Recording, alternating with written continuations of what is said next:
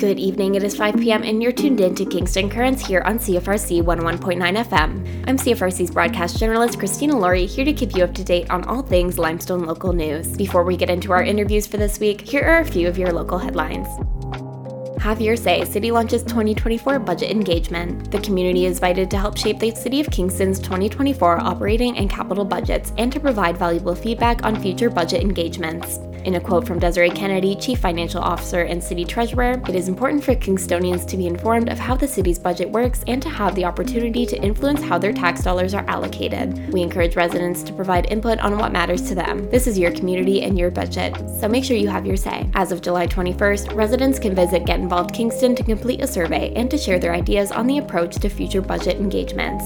Staff are also planning in person pop ups later this summer. Watch the Get Involved Kingston project page for further details on how you can get involved. Once again, community members are encouraged to visit the Get Involved Kingston project page to learn more about the 2024 budget engagements and to share their input. To complete a survey by phone or request a mailed copy of the survey, you can call 613 546 0000. City of Kingston presents unique naming rights opportunity for premier large entertainment venue. The City of Kingston is thrilled to announce an exceptional opportunity for businesses to submit proposals for the highly sought after naming rights of a large entertainment venue currently known as the Leon Centre in downtown Kingston, Ontario. This exclusive partnership will provide unprecedented exposure and brand recognition in one of Canada's most vibrant hubs. The selected naming rights partner will have the privilege of associating its esteemed brand with this world class venue, capturing the attention of millions of visitors, fans, and media outlets outlets. Boasting a prime location at the intersection of Ontario Street and the Tragically Hip Way, this venue stands as a centerpiece of Kingston's entertainment landscape. The arena, with a seating capacity of 5,000 for sporting events and 6,700 for concerts, serves as the proud home of the Kingston Frontenacs of the Ontario Hockey League and has hosted a multitude of exhilarating events, including concerts by global icons and thrilling sports spectacles. Lucretia Turner, Director, Recreation and Leisure Services, states the large venue entertainment center has had amazing support for naming rights partners, including Rogers K Rock, and Leon's. We are looking forward to building a new relationship with a partner to connect with the passionate community of Kingston and the region. By securing naming rights, the chosen partner will unlock a myriad of benefits, including exceptional brand visibility through prominent exterior signage, widespread media coverage, and a captive audience of diverse demographics. Interested parties can visit cityofkingston.ca slash business to request a copy of an expression of interest document. Businesses are invited to submit a simple proposal highlighting their brand synergy with the venue's rich legacy, commitment to community engagement, and innovative marketing strategies. The deadline for proposal submissions is Wednesday, August 30th at 3 p.m. A review committee comprising of city staff, industry experts, and community leaders will meticulously evaluate all submissions and recommend a naming rights partner to City Council for consideration. The City of Kingston welcomes proposals from local, national, and international companies eager to leave an indelible mark on Kingston's cultural landscape. Once again, for proposal submission guidelines and additional information, you can visit cityofkingston.ca/business. Changes are coming to Kingston's Bellevue House. A new management plan for the Bellevue House, National Historic Site in Kingston, has been tabled in Parliament. The Bellevue House, located on Centre Street, was home to Sir John A. Macdonald from 1848 to 1849. The current description of the site is a place to explore the complex legacy of Canada's first Prime Minister. Under the Parks Canada Act, it is required that site management plans be reviewed every 10 years. A decade since the last review, this year's review has resulted in several strategic changes to the exhibit presented in the House. The creation of the new management plan was informed by consultations with Indigenous partners, the site's Community Advisory Committee, local and regional residents, partners and stakeholders, the public, and community organizations. This includes discussions Parks Canada had with the Mohawks of the Bay of Quinte, as well as Kingston Region's urban Indigenous community about the direction of Bellevue House. The Community Advisory Committee was also newly formed during the development of the new management plan. The management plan for Bellevue House also includes input from other partners and stakeholders, local residents, and visitors. The new plan for the Bellevue House identifies three key strategies moving forward, with perceivable goals to measure progress in these categories. Firstly, they aim to present an evolving understanding of Sir John A. Macdonald's legacy by addressing this piece of history from multiple points of view, being open to continuously updating messages and engaging in challenging discussions. Some of the targets included in this strategy include by 2024, a dialogue be initiated with local Indigenous partners through respectful, mutually beneficial engagement efforts, and by 2025, regular meetings be occurring with Indigenous partners and groups of varying cultural heritage with the intent of identifying meaningful and valued outcomes and developing new offers. Their second key strategy includes increasing awareness and enhancing the site's presence and leadership in the city's network of historic places. This will include increasing the site's involvement in community events and local initiatives. One of the measurable goals they aim to achieve is doubling their social media followers by 2027. Key strategy 3 seeks to provide a renewed heritage experience. To do this, they aim to continue to modernize the experiences provided at Bellevue House and develop new programming content, including immersive activities to be more inclusive of all target audiences. In a quote from the Bellevue House Community Advisory Committee, Sir John A. Macdonald is an integral part of Canada's history, and the Bellevue House is a historic symbol of that story. However, we need a more complete picture of the man's legacy, a picture that includes everyone. We will continue to support this management plan as Bellevue House National Historic Site strives to demonstrate a commitment to ensuring that all people from this diverse Canadian society may feel and know that their part in that history is accurately remembered and shared. End quote.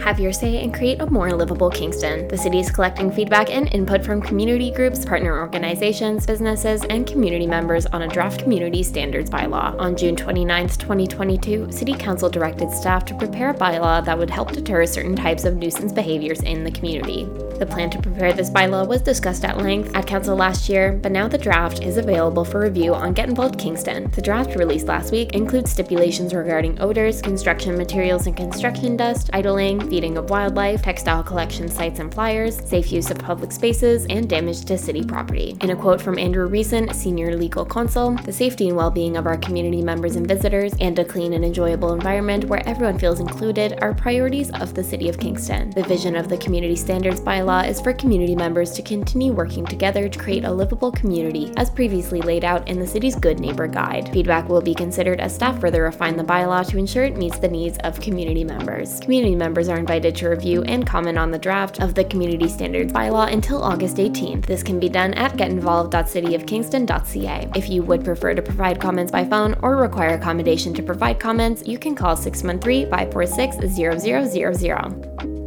In a piece of campus news, Queen's University professor of psychiatry Dr. Anne Duffy is the lead author on a paper advocating to prioritize the needs of children at familial risk. Children living with parents with severe mental illness such as depression, bipolar disorder, and schizophrenia are at high risk for developing mental illness themselves. Written by a group of international experts just published in the Journal of Nature Mental Health. In a quote from Dr. Anne Duffy, outside of safety concerns, the well being needs of these high risk children are not proactively considered, nor are care pathways organized to systemically address address early intervention needs. This intergenerational transmission of severe mental illness is thought to be the result of an interplay between genetic, biological, psychological, and social factors. The approach to prevention and early intervention should be tailored to the developmental needs of the children and their family, as opposed to a one size fits all approach. This landmark paper is a call to action and gives guidelines as to next steps in the development of policy and prevention designed to support the well being of children at familial risk. The article highlights why these children are an overlooked public health priority population and points to research that aims to alleviate the risk of developing mental illness and stopping the intergenerational transmission of severe mental illness. I sat down with Dr. Duffy to talk about her paper entitled The Well-Being of Children at Familial Risk of Severe Mental Illness, an overlooked yet crucial prevention and early intervention opportunity. Here's what she had to say.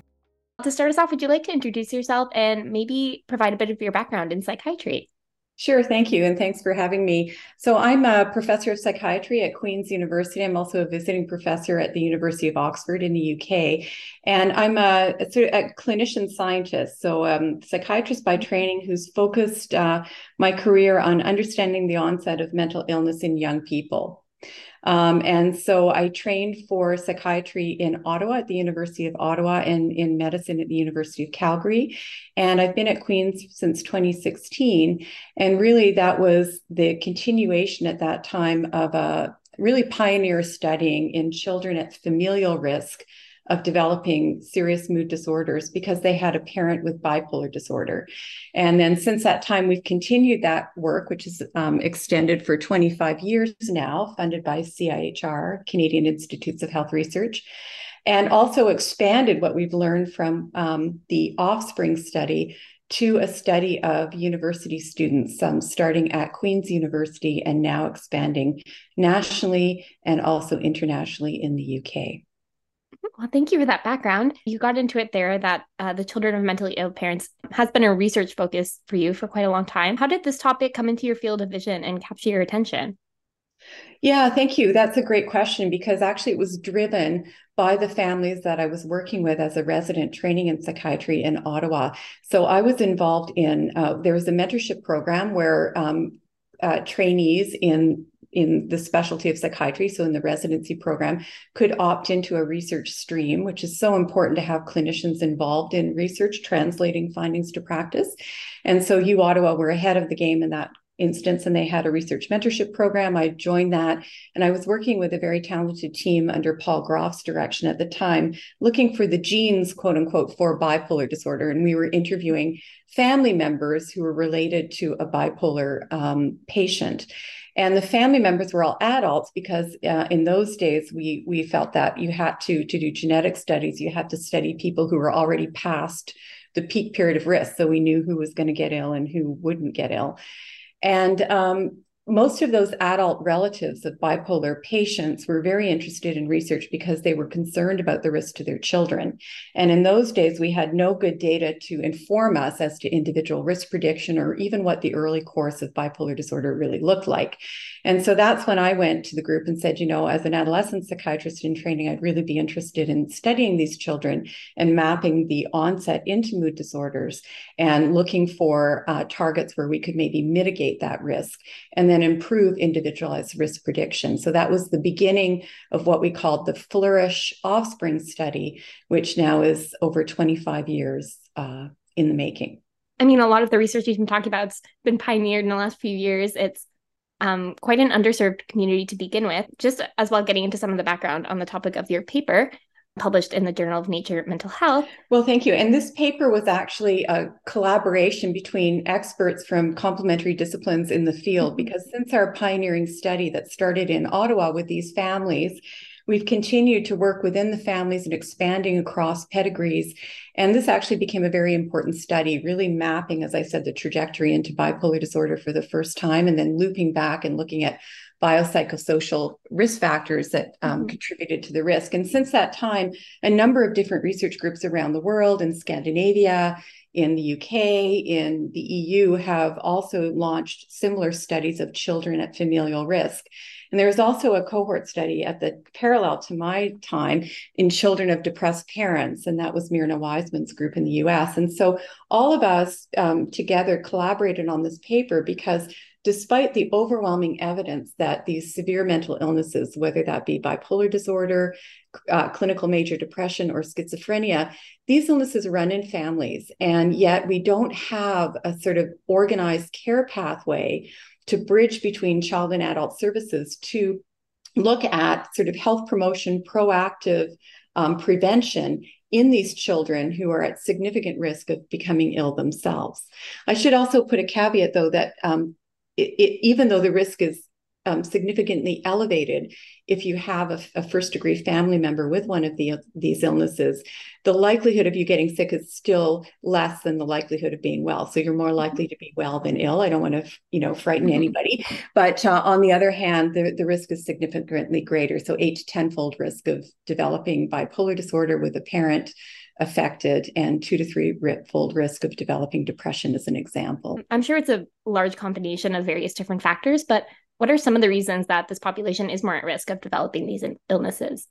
Right. So that's another great question because remember when I was saying that we started off looking quote unquote for the gene or genes for bipolar disorder. Mm-hmm. And since at that time, you know, over the last 25 years, we've appreciated that genes, we inherit certain um, predispositions, but turning on or switching down the um, amplifying the the gene function um, can be moderated by the environment and by our exposures. So in other words, it's not just a static risk.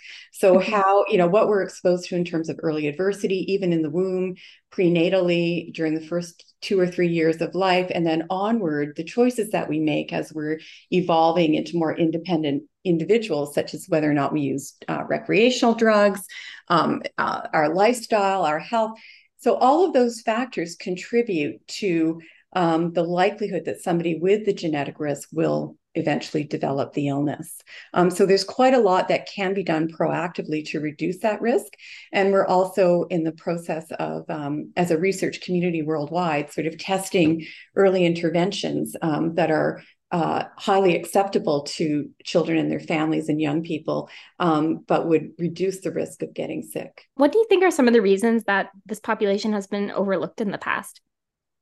Well, I think it's the way that historically we've set up care pathways. So, for example, mm-hmm the adult and child world are sort of siloed. So when you turn 18, not only in the Canadian system, but in many systems around the world, you graduate out of child services and go to adult services. And when you're in adult services, we don't tend to ask about the children um, other than sort of worrying about um, sort of child protection needs, you know, if a child's at risk, for example, of harm. But we don't think about, um, gee, you know, could we do um, proactive um, prevention and could we bolster coping resources for the families and their children of these parents because we're not connected to the child world directly to do that kind mm-hmm. of proactive sort of health promoting work um, the other thing is is we don't in adult services tend to monitor um, the psychopathology evolving in the children. That that would go fall to you know presenting to child services as an individual patient. So there isn't this focus on families in our system. It's focused on individual patients. Um, and we can we obviously do quote unquote family therapy in adult psychiatric services, but the target is usually not about health promotion in the at-risk children. It's usually around functioning of the, the identified patient. So for that reason, the and that's what this paper was advocating for was you know this is a major overlooked public health mm. priority and it would be very cost effective and morally um, an obligation actually to ensure that these children not only are safe from harm, which is the focus of child protection, but these children have what they need emotionally and practically to thrive um, because these children can thrive. And we've seen that in our own studies. Uh, moving on to what you were just getting into there, what are some of the methods of identification and prevention that you consider in this paper? So the, the paper takes the developmental approach. So in other mm-hmm. words, the target of, of, health promotion and prevention would depend on the age of the child. So obviously, um, planning pregnancy in a mother who herself might have a severe mental illness is really really pivotal so that the mom has all of the prenatal support available to her um, and that um, the parents are supported um, so that there's no undue stress and nutrition and all the prenatal care is is um, the best that it can be. And then because postpartum is a very high risk time for patients with psychiatric illnesses um, for recurrences that that mom um, postpartum would have the support again needed to make sure that she was well and as well as she could be um, you know without being intrusive to partner with patients and really make sure that they have what they need tailored to their specific situation. And then during early childhood the focus then becomes the attachment relationship and the the family of this young child um, making sure that the, the parents have the skills that they need, the, the um, confidence, the, the parenting um, competence that they need to be able to meet that child's needs, and in themselves, that they're in the best level of remission that they can be in their own illness, so that they have the resources to parent. And then as the child ages and starts moving out into the community, that the focus then shifts more to navigating and ensuring that the child has the resources to cope um, with um, connections with the outside world, becoming a productive member of their school, making friendships, that the parents um, are, are still well and able to support that evolving autonomy. And then obviously in adolescence, the target more becomes the young person and making sure that they make healthy choices. So you know, avoidance of recreational drug use is huge for people at a genetic predisposition for psychiatric illness. So that's really, really important to avoid using cannabis and any other drugs, for example, um, getting enough sleep, coping with stress, and um, those kinds of um, focus. Absolutely. And um, of course, folks can get all the details by reading your paper, but I was wondering if you could provide some of the highlights in the paper for you, whether it was because you learned something new or you thought it would just really stand out to readers. Well, I thought it was really um, important to see that no matter where you are, are in the world, this is an over this group, children um, of parents with severe mental illness are an overlooked group who are uh, easily identifiable within our current systems and yet left until they become symptomatic and have to present individually to the system. So that's, I think, a, a really missed opportunity that would be uh, an easy, cost effective, um, you know, uh, initiative um, that would, you know, our children are our society's future. And so we, we really should be investing in these populations at risk for severe mental illness. So I thought that was really telling that across the world, this was um, the same kind of um, overlooked priority. The other thing that has really come out of this work was what an absolute um, pleasure and how effective these families have been at not only mm-hmm. um, partnering in this work that's now over 25 years, but really advocating for themselves and their families. And it's just been an absolute honor to to work with these families, and I'm so uh, grateful for all that I've learned from them. Once again, that was Dr. Anne Duffy on her paper, The Well-Being of Children at Familial Risk of Severe Mental Illness, an overlooked yet crucial prevention and early intervention opportunity. You can read the full piece in the Journal of Nature Mental Health. Hiroshima Day is coming up on August 6th. Hiroshima Day is celebrated every year to promote peace among nations and to create awareness about the devastating results of nuclear weapons. Hiroshima Day is observed on August 6th to commemorate the atomic bombing of Hiroshima, Japan in 1945 at the end of World War II. I sat down with Judy Wyatt with the Hiroshima Day Coalition to discuss some of the events they have planned to spread awareness and commemorate this day. To start us off, I was wondering if you could speak a bit about the film screening you have coming up at the screening room. Um, I believe this is a free event, and I was wondering if you could chat about the film of choice. The film is a made for TV film that came out in 1983. And despite the fact that it's quite old by now, it still has really excellent reviews. And the film is particularly shocking because it is a depiction of what a nuclear war dropped on the United States would look like. Um, the, the, this, the film is set in a small town in Kansas. And the premise is that a nuclear bomb has been launched. And so we follow the characters from the moment that they hear that a nuclear bomb is on the way. And we watch their fear and their panic. And then we watch what happens when it explodes and we watch the aftermath. And this film was shown in 1983 on television and it got a lot of press attention and many it was quite controversial even before it was shown because many people thought that this wasn't an appropriate subject for television. It was going to be too graphic too gruesome.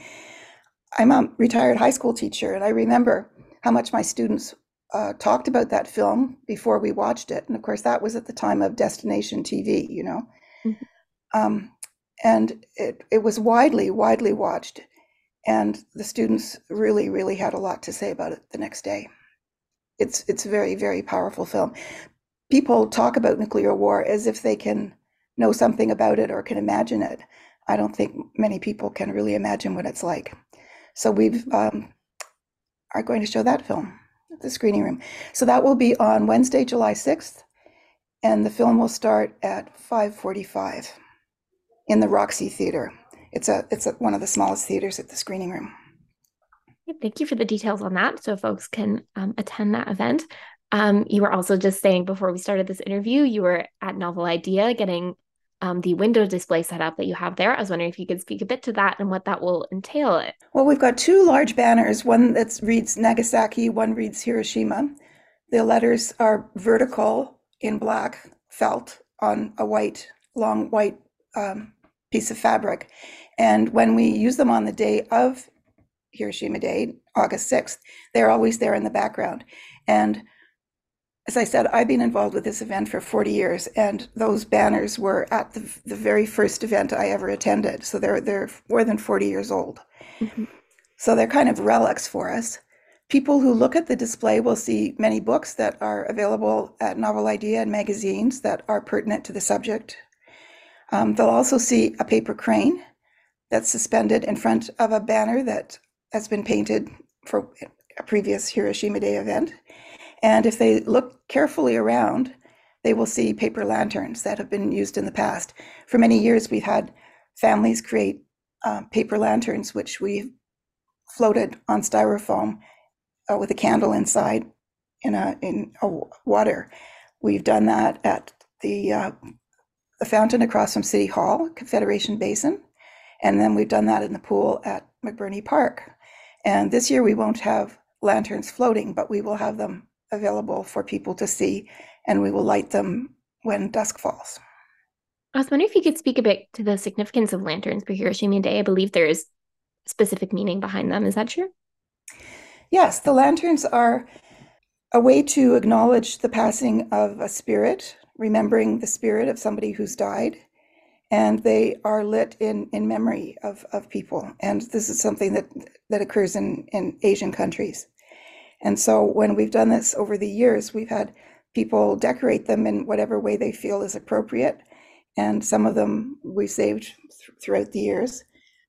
Many of our lanterns have things written on them in Japanese because in the summers, Queens often has um, an English language class for Japanese students to attend. And many times we've had Japanese students who are in Canada just for the summer attend our ceremony and are very pleased and touched that we, so far from their home, continue to remember this terrible event that they certainly know about. Mm-hmm. And I believe there's also opportunity for lantern making. That's true. That's on this coming Sunday.